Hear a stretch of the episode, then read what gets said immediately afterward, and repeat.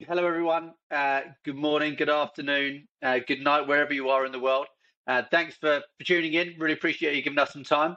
And we are very, very fortunate today to have Kenan Hertz with us. He's a superstar and a rainmaker in a bunch of the insurance industry. So I'm really looking forward to the conversation. I'm really looking forward to getting some of your thoughts, Kenan. And I guess to kind of frame up the conversation, the thinking today is how can we talk about the building tomorrow's insurer? So I think there's a lot of pieces to that. I think there's a lot of opinions. I think there's a bunch of stuff that's happening and maybe some stuff that isn't happening. But maybe I'll just pause there. Kenan, I'll maybe give you a chance to maybe introduce yourself and a little bit about kind of how you think about the world. I'll do the same, and then maybe we'll roll into the conversation. Great. My name is Kenan Hertz. Thank you so much for having me. I'm the managing partner of InsurTech Advisors, where we work with, here in the US, primarily regional insurance carriers, helping them innovate and helping them really leverage the advances that come out of the InsurTech space. In that journey in InsurTech, I met a group of founders who convinced me to come and co-found a boat insurance company called Ahoy Insurance. So I sort of have the experience on both sides of the fence, not to mention prior to this working at USAA and then in Big Four consulting at PwC and EY. So for me, I think what's really interesting is you see the transition of carriers themselves and the whole new world of InsurTech and how that has really forced incumbents to really evaluate the value that they're bringing to their insureds, the value they bring to their colleagues, and the value that they bring to essentially their distributors, whether it's agents or other partnerships. And I think what's exciting for me is really some of the amazing things that are happening with companies like yourself and others, right, in order not just to replace an insurance company, which personally I think is nearly impossible. Like, you know, some of these carriers have balance sheets larger than any, you know, third world countries in some cases. And, you know, they're not going away. So the real question is, how can we coexist together and drive the industry forward? Yeah, super interesting. Nice segue. I think that's kind of the theme, isn't it, really? The theme of kind of how can kind of insurers really turn these kind of strategic partnership advantages to really allow them to kind of amplify what they're great at and then kind of fill the holes of maybe kind of what some of the insurtechs are doing a really good job at. And I think that's that kind of theme of how that partnership can evolve. I think if you look at historically within the financial services space and you look at payments and you look at lending, you look at the banks, I think it's kind of really maybe shown a bit of a blueprint of how I guess incumbents and new entrants can work together. And so kind of when like that is the kind of context.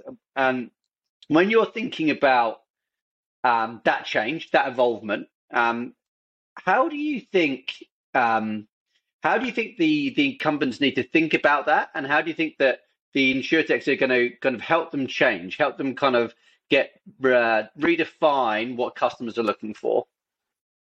Look, I think like everything, right, the spectrum is broad and wide, right? You have incumbents who, so if everything is working well and you're growing and you're doing fine and your combined ratio is reasonable and you're making money, right, ultimately there's little incentive to innovate or there's little incentive to change unless something major from the outside world happens, right, that forces that upon you, whether it's a regulator, whether it's just a massive shift in the underlying risk categories, whether it's global warming or some type of a war that we see, you know, unfortunately all too often. But for the most part, I don't think there are that many carriers that are, you know, going through life, everything's rosy the whole time. And so the question becomes, you know, do you have leadership who understands that the world is shifting and that they understand that they need to change?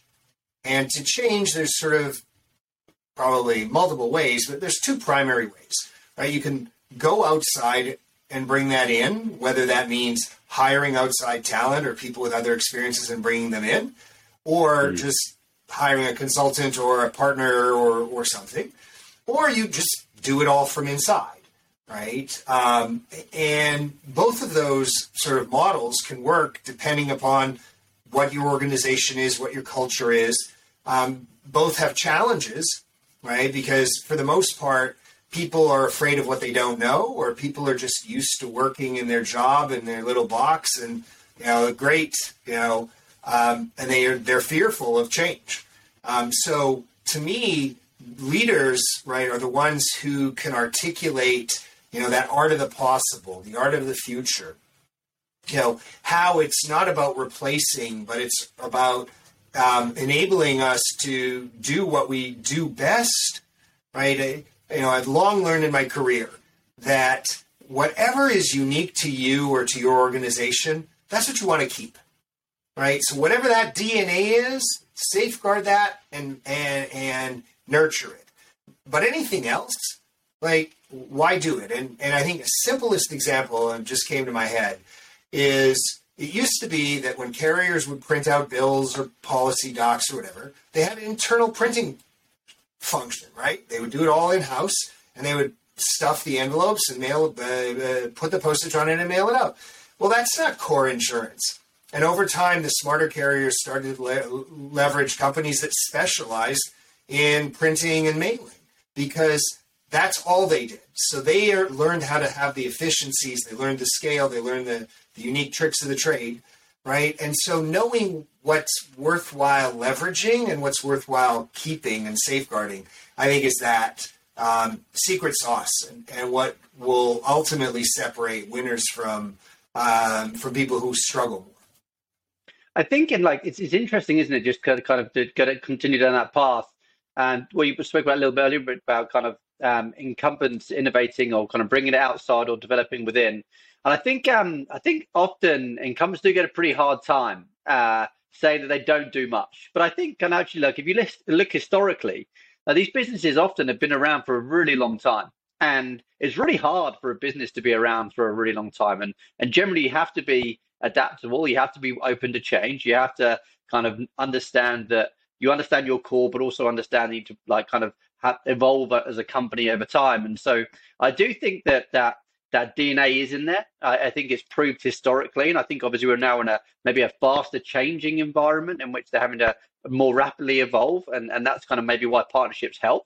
But I do think the DNA is in there within the incumbents in terms of partnership and evolving and moving into what's new. Look, your point about, some of these carriers have been around, for 200-300 years. Ben Franklin here in the U.S. started the oldest insurance company. It's called the Philadelphia Contribution Ship, 1752, if I remember correctly. Yeah. Right? Yeah. That company has evolved in the few hundred years they've been around, right? So there's no doubt that carriers change and carriers evolve. If you're State Farm, you've taken the best of prevention, the best of telematics, and you've tried to do it yourself, or you've leveraged some startups who produce telematics solutions, whether it's on a mobile device or with a physical device, right?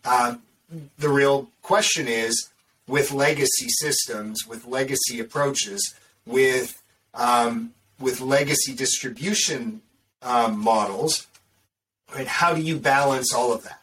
Right? And I think that's the trick.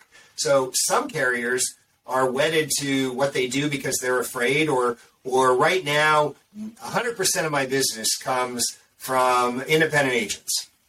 Yeah. Well, I don't want to scare them. I don't want to lose that business. Well, you know what? You're not necessarily going to lose that. And I think to some extent that was how Lemonade was successful, right? Yeah. They chose renter's insurance, which the majority of the carriers, it was a byproduct of having a relationship with a parent who then had a child going away and wanting to make sure that their apartment was insured. But agents didn't want to sell it because $100 policy, what they make $10, it takes, costs them more than they make. So, if you as a startup and you want to be a product startup can find a niche that the incumbents aren't interested in or underdeveloped or underserved, then you can really gain quick market penetration. right? The trick becomes now translating that into something bigger, into something more profitable. And we've seen that the public insurtechs have certainly struggled with that.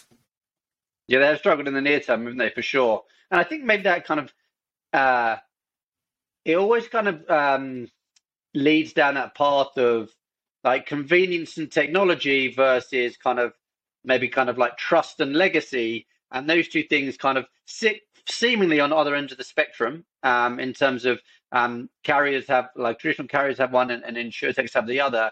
And obviously that delightful experience has been created by the folks like Lemonade and Metromile and all those kind of folks that have gone to the public market is driving that kind of user experience is the primary driver.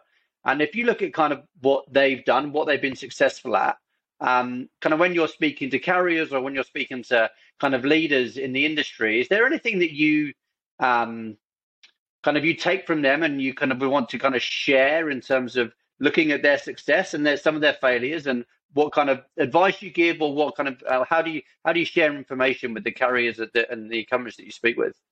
Well, I think there's sort of two pieces at play there, right? There's product, like real legitimate product innovation, right? So in the homeowner space, I think the best example of that has been HIPPO and how they've thought about prevention, right, with the home maintenance and home surveying and having the ability to have a consultant through your phone look at something that might be broken and give you advice and then find a person for that. Put aside even the IoT devices and the water leak sensors, and that's a whole other thing. But I think they themselves have, rethought what home insurance is, and they're reframing it. Right, they're reframing it as protection, right? So we want to be there for your entire home, right? Whether it's a home maintenance warranty, whether it's the actual maintenance on it. If God forbid you have a claim, then we have a list of validated repair people that can come in that will stand behind, right? I think that's actually very forward thinking. Just to create a slick chat bot to sell insurance, that all that does is essentially put lipstick on the HIPPO, right?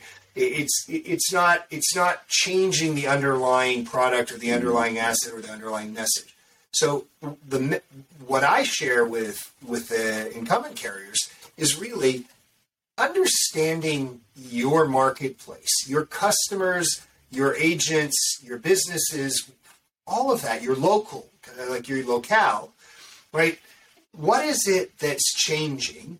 What can you now look to in the outside world and say, hey, that's actually a pretty unique idea, right? So with one of the carriers that I'm working with, they are looking at the use of external data to try to predict, does this homeowner or farm have a certain item, on their property? A different example that I've seen is using aerial imagery and suddenly noticing, hey, there's a pool. They never told us they had a pool, right? Or determining true footprint and true square footage, or if you are in a very prone area with wildfires, using, let's say, aerial imagery to identify which houses have a lot of brush close to them, and then proactively sending out companies to clear that brush as a preventative measure with no charge to the policyholder, because if you can save that house from burning down, you can probably clear away brush from 100 homes, right? Yeah, I chatted to a carrier just last week actually, and a similar kind of vein. They were talking about an imagery company they're doing a bunch of work with, a data layer, and interestingly, I hadn't kind of thought about this, but obviously when a claim happens or when a catastrophic event happens, the carrier has to hold on the balance sheet a bunch of capital for the potential claims loss. But then using this data layer and this imagery to be able to very quickly understand what the actual loss is going to be within a much better accuracy, and therefore they don't have to hold all that cash on the balance sheet that they're currently holding up and not being able to use for anything else. And so it's actually like a Yeah, not a cash flow thing specifically, but in terms of them being able to kind of put cash across the business and not having to hold so much capital up for claims deployment, I think was just a really interesting nuance that I hadn't really considered before, from the advantage of some of the imagery, obviously, as well as it happening, the actual claim itself, as well as happening to help price the risk, but actually on the back end in terms of like from a capital allocation perspective. So it's super interesting. So that, that brings up, I think, an interesting thing. So when you read all of the news articles around InsurTech and you see all the buzz, right, it's one of two things. It's either, a challenger to an incumbent, right, or it's an interesting technology company that is selling a service. Let's say imagery is a simple one. Yeah. But there is a very small sliver of companies that are really working on the backside, on reinsurance, on capital allocation. And I think that's actually, in some ways, far more impactful to a carrier, because if you can cut your reinsurance costs down by 1 percentage point, that's literally 1 percentage point on your combined ratio. Similarly, if you can reserve infinitely more accurately, right, that could be 2 or 3 points, right, in your combined ratio. And so while they're not getting as much buzz, I think there is some activity, a growing amount of activity, that's really around that, call it the asset management and asset side of the business, which for all intents and purposes is the mirror image of the carrier, right? Because you have to have assets to pay the claims, and right. Yeah, interesting. I think that all that comes together, right? Is that kind of lipstick on the hippo, like depth feels more and more important in terms like that vertical integration, in terms of like really deep across the insurance stack, in terms of where these kind of partnerships can emerge. I think it's very easy to look at the distribution layer because it's simple, supposedly simple, but actually kind of lots of the value comes in lots of different parts of the stack. Like, and if you think about that in terms of maybe kind of potential strategic partnerships or kind of acquisitions, or like kind of, have you kind of seen any, I guess, kind of in your roles, any kind of templates for success, I suppose, in terms of maybe young companies that are trying to partner with incumbents and how to do that really effectively in terms of positioning, and like vice versa, like an incumbent, like and analyzing and assessing kind of what the potential impact on the business that a partnership with a young startup could be. So I think there's sort of two keys for success for that enabling InsurTech, right? You need to have a level of humility, right? So you might have the best solution. That will come through with your humility. But you have to understand that the carrier's been doing this for 100 years, 50 years, 200 years. They're not stupid. They're not silly, right? So you have to have a little bit of that. But more importantly, you have to put yourself in their shoes and be able to articulate what's the real value of doing this. Because whether you are the InsurTech building your product or you're the incumbent carrier, at the end of the day, your demands on your resources are infinitely greater than your resource pool. Right? And so what you need to do is you need to convince that carrier that investing the time, the energy, the money into your solution will reap X times more reward for them, and therefore it's worthwhile prioritizing. And understanding and being able to talk the talk. And the best example I can give is, if you are a cocky New Yorker and you're going into the middle of rural America, right? You better be able to talk the way they talk and think the way they think, because you can't expect it to be rushed and like this, and you can be aggressive. It's just that cultural fit isn't going to exist. And the same point I make for the carriers, which is, as you're looking for partners, the most important piece is the cultural fit. Because for the most part, the product, company A's product versus company B's product versus company C's product, everybody has one stronger muscle. But for the most part, they can do the majority of everything the same way, because otherwise you wouldn't have been on the table, right? So you've got the table stakes there. And so to me, where it makes a critical element of success is that both the carrier and the InsurTech are on that same cultural wavelength, right? Whatever that might be. Yeah.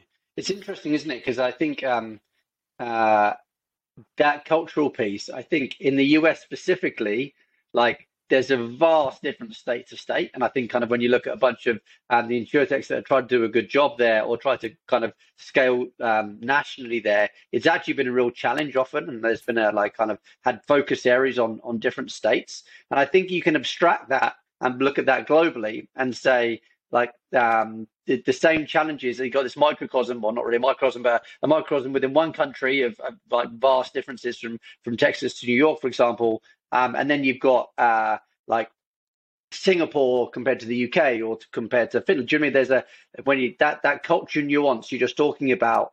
I think you get in both in America and globally, and it's an interesting challenge, isn't it, for companies who want to be like global businesses? How you kind of approach that.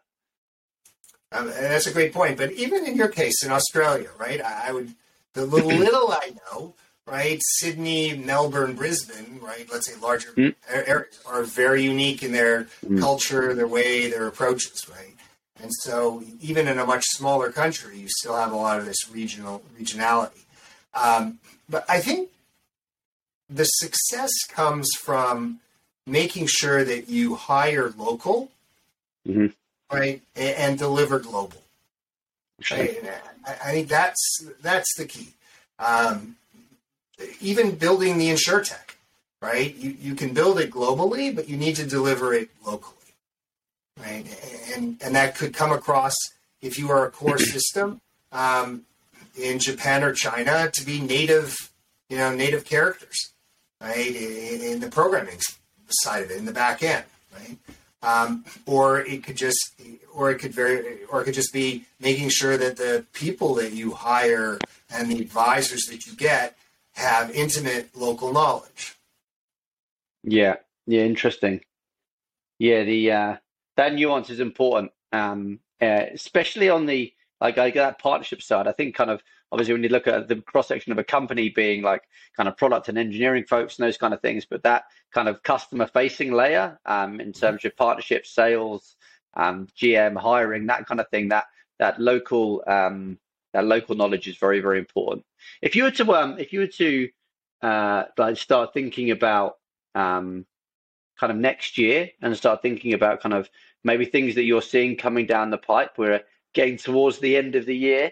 And kind of this little time, I guess it's a time that everyone reflects a bunch and then starts thinking of kind of how the world's moving and kind of how things are evolving. And I think we generally think that it takes much longer to get things done, excuse me, than it does in terms of that 1 year, 10 year kind of adage. And so what do you think about next year? What's on your horizon? What are you seeing? What are you excited by? What do you kind of think maybe all hype that maybe kind of fizzle away? Kind of really interested in some of your broader thoughts about the year coming. So I'm going to take a little bit of license and as much as you want, and add an example, right? So got it. During COVID, there was an example out of China that to me speaks wonders to a desire to do something. Mm-hmm. And if you have that desire, then it doesn't matter regulatory hurdles, it doesn't matter costs, it doesn't matter all that. You'll figure it all out. And certainly in Asia and parts of the world, there's a communications platform called WeChat, right? Yeah. And that's much more dominant. In Europe, it's WhatsApp, and in the US, it's really just SMS, or a combination of those two, depending upon where your friends are. So at the end of December, 2 years ago, unfortunately, the world learned about COVID. But WeSure, which is the insurance arm of WeChat, within 1 month launched a product geared to healthcare workers. Mm-hmm. 2 days later, they launched another product geared to small business owners. About 4 or 5 days after that, they launched a business interruption product. And a couple of days after that, they launched a product for the general public to any WeChat user, offering them a small amount of coverage.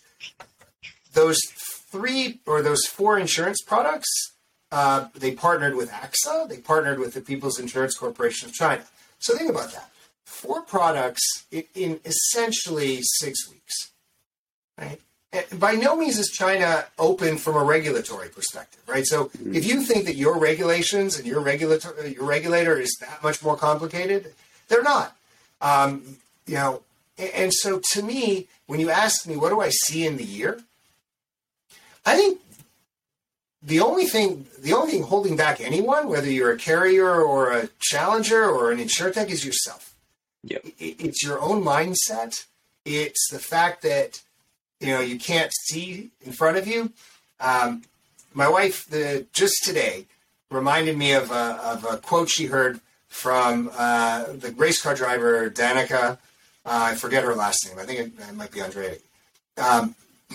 But her father, who was also a race car driver and her coach, said to her, keep you head to where your eyes are going, right? Never look back, right? If you're going around a racetrack at 300 miles and you turn back, you're done, right? Mm-hmm. So you have to follow your eyes. You have to follow the future, right? And so I think that's the point, is follow your eyes to the future, don't look back, and you'll accomplish everything. So now, to answer your question, what is that everything? Right? So I think there's a thread right now within payments you mentioned, right? Where the evolution of the fintechs within payments has been one where they've now gone very vertical, vertically integrated. And so I actually see that probably being a likely outcome and a likely path that the insurtechs will follow and the insurance carriers, right? Is this much deeper vertical integration. Horizontal, you know, you're spreading peanut butter, you know, as thin as you can on a slice of bread, right? Or Marmite for you guys, right? There's only, you know, so much of that goes, you know, so far. Pardon me. But if you go deep, right, you can touch every aspect. I think that glue becomes so much stronger and so much more powerful. So I see that occurring over the next year, probably more and more. We can't go into thinking about next year from an insurtech perspective without talking about the changing in the funding world, right? VCs are still pouring billions, but they're far more pointed in how and what and when and how much, right? And so I expect there will be a lot of insurtechs who fizzle away. Some of them will be lucky enough to be able to be acquired by another insurtech. I am shocked at how little M&A is going on right now between carriers buying the intellectual capital of some of these insurtechs for you know, pennies on the dollar. So I would expect a little bit more of that to probably happen. And then, you know, you have the main issues right now facing insurance, right? And I think you will see continued involvement of startups and carriers, right? Cyber, making sure you can appropriately price that and appropriately understand that risk and appropriately prevent, you know, some of that risk. Global warming, and what does that mean, right? I think that, you know, to me, what's the most interesting, and I don't hear very much discussion about it, even within a carrier. I've heard and been involved in conversations with banks much more in this sense, which is, where's the world going to be in 3 to 5 years, right? So what is insurable risk in 3 to 5 years, right? Either what aren't we insuring now that's going to crop up? So think of cyber a while back, right? But to me, that's the piece that if carriers, if incumbents were smart enough, they would start to say, what's the world going to be like in 5 years? Now, let me make sure that I understand what are those mileposts that's going to get me there. and which mile markers are the ones where I notice the fork in the road. So I'll know if I'm mile marker 101, I went this way, and if I'm mile marker 110, I went this way, or 210, right? And I think that will end up truly separating the carriers that continue to grow and continue to see market share and market opportunities from the others, is the fact that they understand that the assets that they are insuring are changing. I use a great example. So I grew up in Western Canada, and we drank milk from a cow that we milked. Friends owned a cow, and that was the milk we had. Now, if you go to dairy farms now, there's a product called the Lily Astronaut, and it's not an Elon Musk. The Lily Astronaut. Yep, the Lily Astronaut. Yep. And it costs about a couple $100,000. But what is it? It is a self-milking machine. So the cows, who know when is the opportune time to be milked, walk over to that machine. It scrubs their udders. It puts on the suction. It takes out the milk. And what does that mean? It ultimately means the quality of the milk is higher, so farmers are getting more per pound.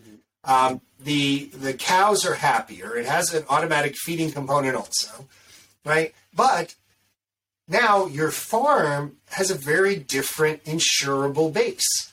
There's less labor needed, so your workers' compensation stuff is lower.